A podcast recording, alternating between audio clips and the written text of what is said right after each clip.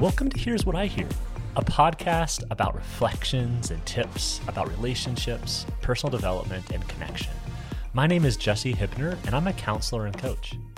I believe one of the biggest parts about being human is how we are connected to other humans, connected in friendships, intimate relationships with family members, colleagues. We live and die in and out of relationships and how we are connected to others. As a counselor and coach, I have helped many couples and individuals make meaningful and even life saving changes. In this podcast, I want to share a little bit about what I hear from week to week, and I want to share with you some of the tips about ways to work through similar issues. And so, here's what I hear.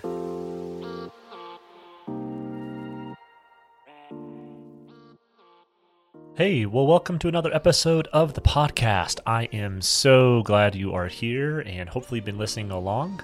On this episode, we're going to be talking about emotional connection. So, what is emotional connection and how is that different than just regular old connection, right?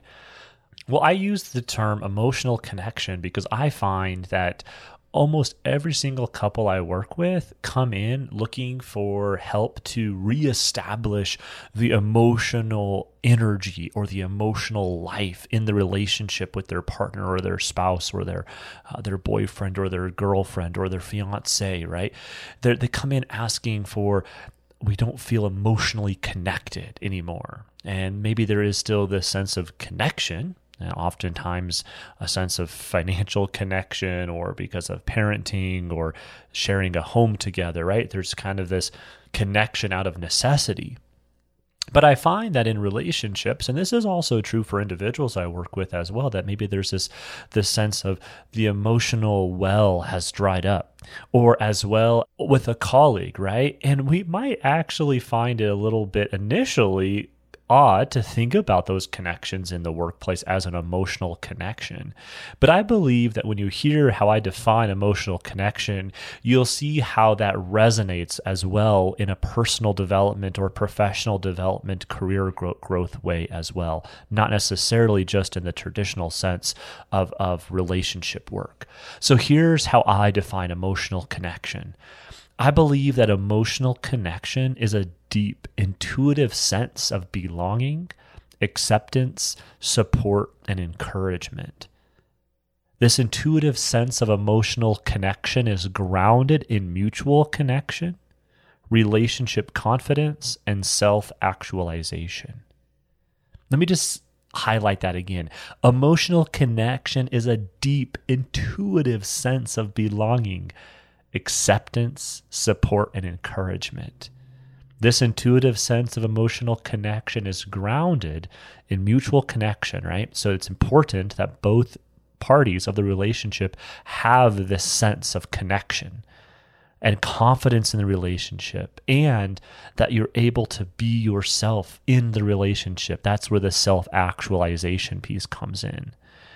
I find that to be particularly true with a lot of the couples I work with. That oftentimes there's one person who feels like I've lost my sense of self. I don't feel like I'm an individual anymore. I don't feel like I can do the things I used to like to do, or or be the person I like I wanted to be when I was in this relationship. And the reality is, is now you are in a relationship, and there is a small part that that individuality is gone, but there is still the possibility and I believe the necessity for self actualization in a healthy, thriving relationship.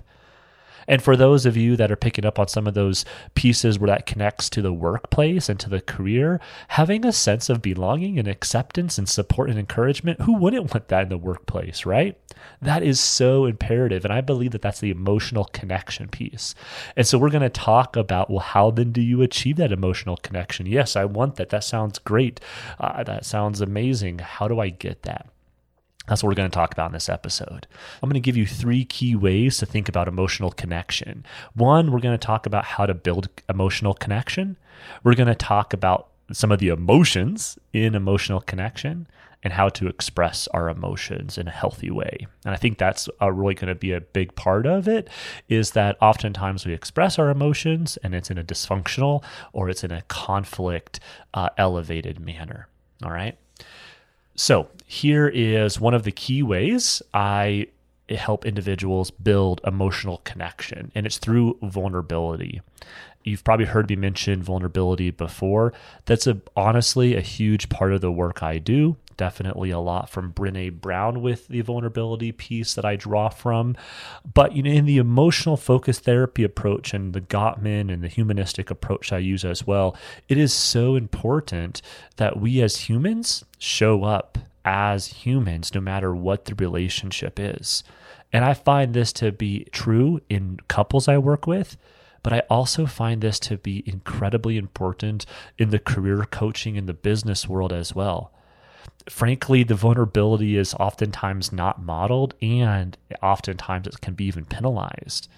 But I believe if you're able to find a place where you can be truly yourself and vulnerable about your your emotions and vulnerable about your needs and vulnerable about your fears, that fuels that emotional connection piece that is so important in the relationship work I do, both for the individuals and the couples.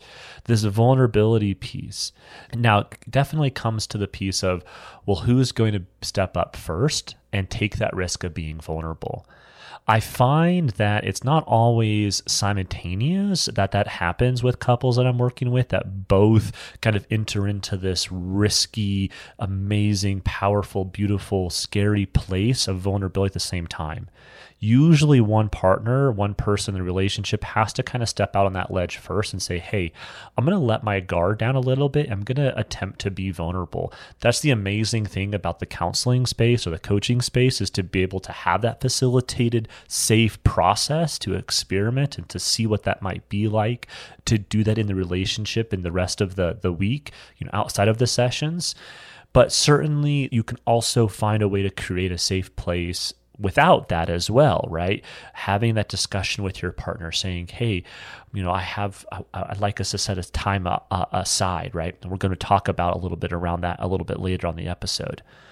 But the vulnerability piece is so important to emotional connection because otherwise, I even would say that without that vulnerability piece, it's frankly connection and that's it right? You don't get into that place of the feelings. You don't get into that place of the deep interior work. That's where the vulnerability piece is so important. The other element to building emotional connection is frankly spending time with the person.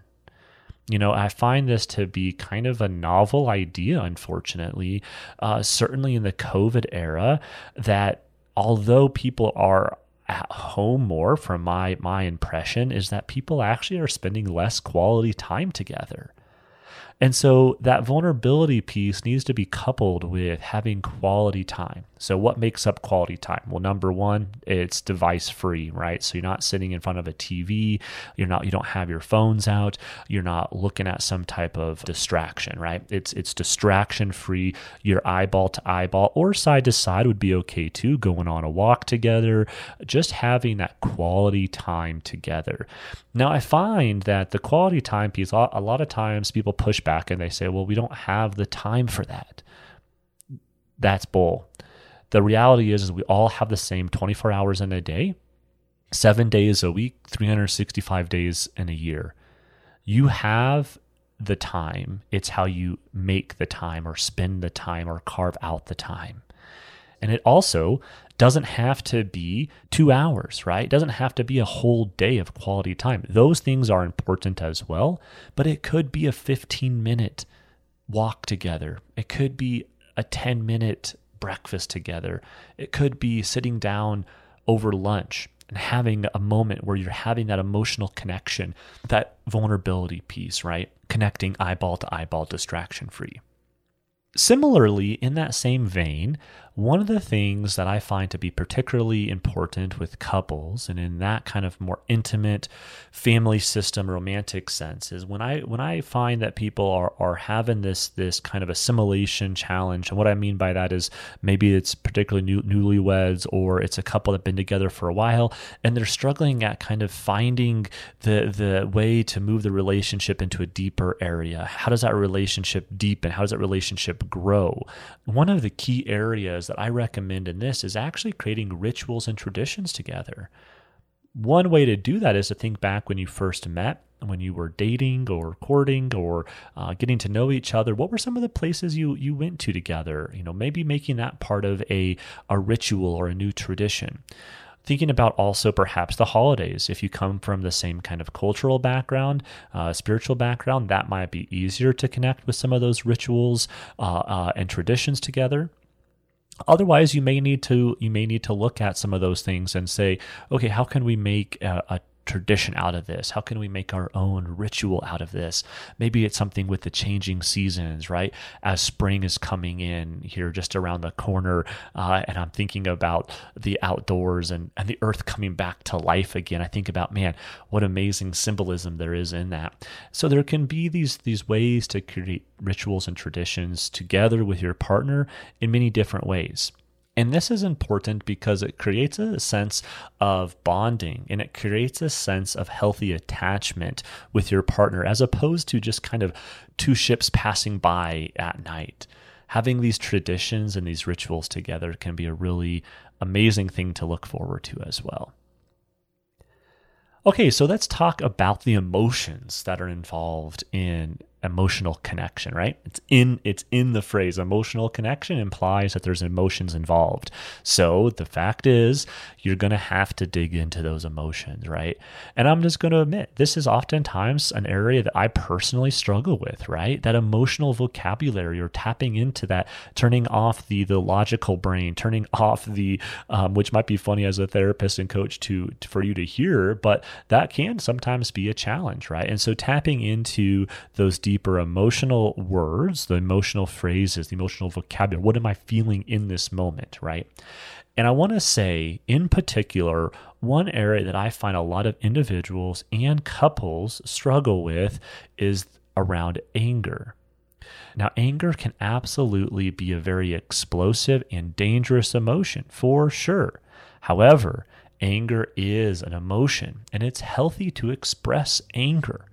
What I find to be true about anger in particular is that number one, it's almost always modeled wrong, right? That you saw maybe anger as a child, that it turned into explosive outbursts, maybe even uh, emotional or verbal abuse, or even unfortunately for some physical abuse as well. And so we equate in our minds that that is anger, and I never want to express anger. That actually is oftentimes what I find that ends up building up and turns into that place of explosive outburst, right? Where anger, that's no longer longer a healthy expression of anger. So I just want to put that out there that if that's an, uh, one emotion that you particularly struggle with, anger is a healthy emotion to express. It's finding how to express, expressing it in the right way, opening up, going back to that vulnerability piece I talked about, right? Recognizing, hey, I'm feeling this anger. This is coming up inside of me. How do I how do I let this out in a healthy way? What is frustrating me? What's getting under my skin? It's important and healthy and even vital to make sure we're expressing that emotion as well. One thing that you may or may not be aware of, but uh, you know, go on Google and Google just emotional wheel or emotions wheel you will find several examples. There's free versions you can even print out. I have one printed out that I take with me every day that I'm in the office and I get it out almost every every day with at least one or two clients, right? And what it is is it's this large wheel that has all these different emotional feeling words on it and they move deeper deeper into the center into kind of these core emotional feelings and I find that it's actually really helpful to just kind of look at that and to just kind of notice okay, here's some words that are sticking out to me. Here's a way to describe it. I find again, I think this is in part due to our the taboo of talking about our feelings for men in particular, uh, but the taboo in the Western society is that we don't really talk about emotions, and so we don't have the vocabulary there up to how to express our emotions, right? So when someone comes to me and says, "How do I express my emotions?" That's an area we work on. It's okay. Let's add some new emotional words to our vocabulary and connect those to different experiences you've had in this last week. And now, going forward this next week, let's notice where these are coming up again. So that can be a great little tool for you to have at home. Maybe when you're sitting down with your partner, doing some of that vulnerability or quality time together, expressing those emotions together, talking about them, and just exploring them as well together. Having a very innocent and, and curious approach to that can be a really amazing thing. All right. So we've talked now about kind of identifying some of the emotions. We've talked about opening yourself up, taking a step towards vulnerability. And I want to talk now a little bit more in depth. I kind of hinted at this a little bit, but expressing your emotions in healthy ways. That absolutely connects to the piece with anger we were just talking about and the other emotions. So here's a couple important things about how to express your emotions in healthy ways in particular. So, the first part about that is I really want you to um, think about expressing your emotions in a way that doesn't come across as an attack or as a judgment on the other person. And the way you do that is removing any kind of behavior changes or any kind of things that you're noticing about the other person, right? It really has to do with totally taking the other person out of the equation and recognizing that my emotional response, even if they are doing something that that's wrong or I would like them to change. And of course, so you'll get to that later. But in this moment, it's about how do I feel in this moment, right? And it's tapping into those emotions. Looking at that emotion wheel, for example, how how do I feel? How is this ma- situation making me feel, right? So let me use an example. So one person in the relationship is working really late hours, uh, oftentimes unpredictable, and it's getting to the point where it's impacting dinner time together. The other partner is spending all of their time with the kids, right? So there is the option of saying, man, I'm doing everything alone. They're never here. They're never coming. They never, they spend too much time at work. They never participate in helping raise the kids, right? I'm doing it all by myself. So that would be expressing a little bit of that emotion piece, right? You heard a little bit of it, but it's really focusing on the other person, right? That thing that they're doing that they need to be doing differently. I just wish they would come home on time. I wish they would take care of the kids more, right? Instead, the way to express that without focusing on the other person and just tapping into the emotions yourself is to say, I feel like I am raising the kids by myself, or I feel like I'm doing everything at the house alone, or I feel like after a long day of work and I come home and I still have to take care of the kids, or I have to do everything at the house, and just leaving it at that, right? Then that gives the opportunity the other person to respond and to validate and to also move into that place of vulnerability. So there is work on the other person's part as well not to get defensive because, you know, it can feel a little bit still like an attack in the sense of like, okay, well, that's not entirely true. It's an overgeneralization. And we'll get to that. We'll get to that part. But at first, it's focusing on, okay, how does it make me feel in this situation? And when you hear your partner express that, responding with, how do I feel as well?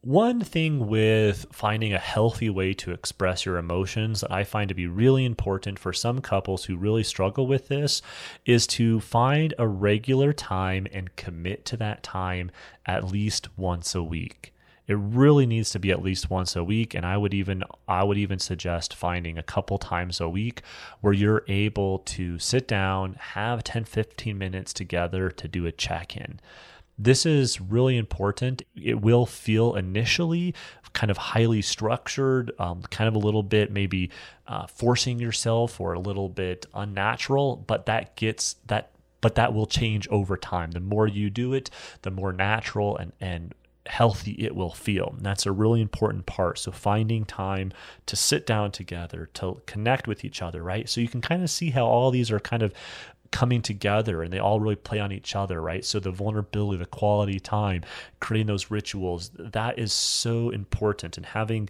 those regular times where you get together and you sit down. And lastly, the thing that I would suggest for couples and for individuals, and even in the career sense as well, is have you done the interior work yourself? it's so important to do this interior work. There might be something from your childhood you need to get some resolution on. Maybe you've got some addictive tendencies or addictive personality. Maybe there's a personal development or some spiritual development that you need to do in order to show up and be vulnerable in that relationship. And I would say the way to kind of notice and wonder at that is as you are kind of trying some of these things, if you're finding it to be particularly challenging and you're really, really struggling with connecting with those emotions on the emotion wheel, anger is is almost always turning into some outbursts or there's no you're you're just stuffing it all down. That could be a good indicator that the interior work is still very much needed. And so that would be another key part of this. All right, so let's just recap real quick. So we talked about all about emotional connection today, and just to re-emphasize what emotional connection is, is it is a deep, intuitive sense of belonging, acceptance, support, and encouragement. This intuitive sense of emotional connection is grounded in mutual connection, relationship confidence, and self-actualization.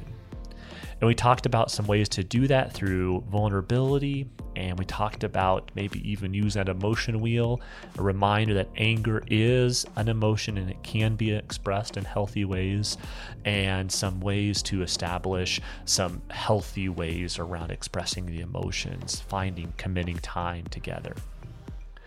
I hope you enjoyed this episode and tune in next time.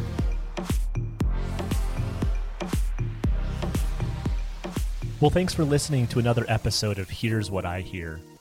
I hope you resonated with some of the things you heard and you took away a few tips and suggestions that I shared with you. I truly believe that we can all obtain thriving relationships and thriving connections and thriving development to reach those goals that we're working after. And to help you on that journey, I have a couple free worksheets on my website that I would love for you to download.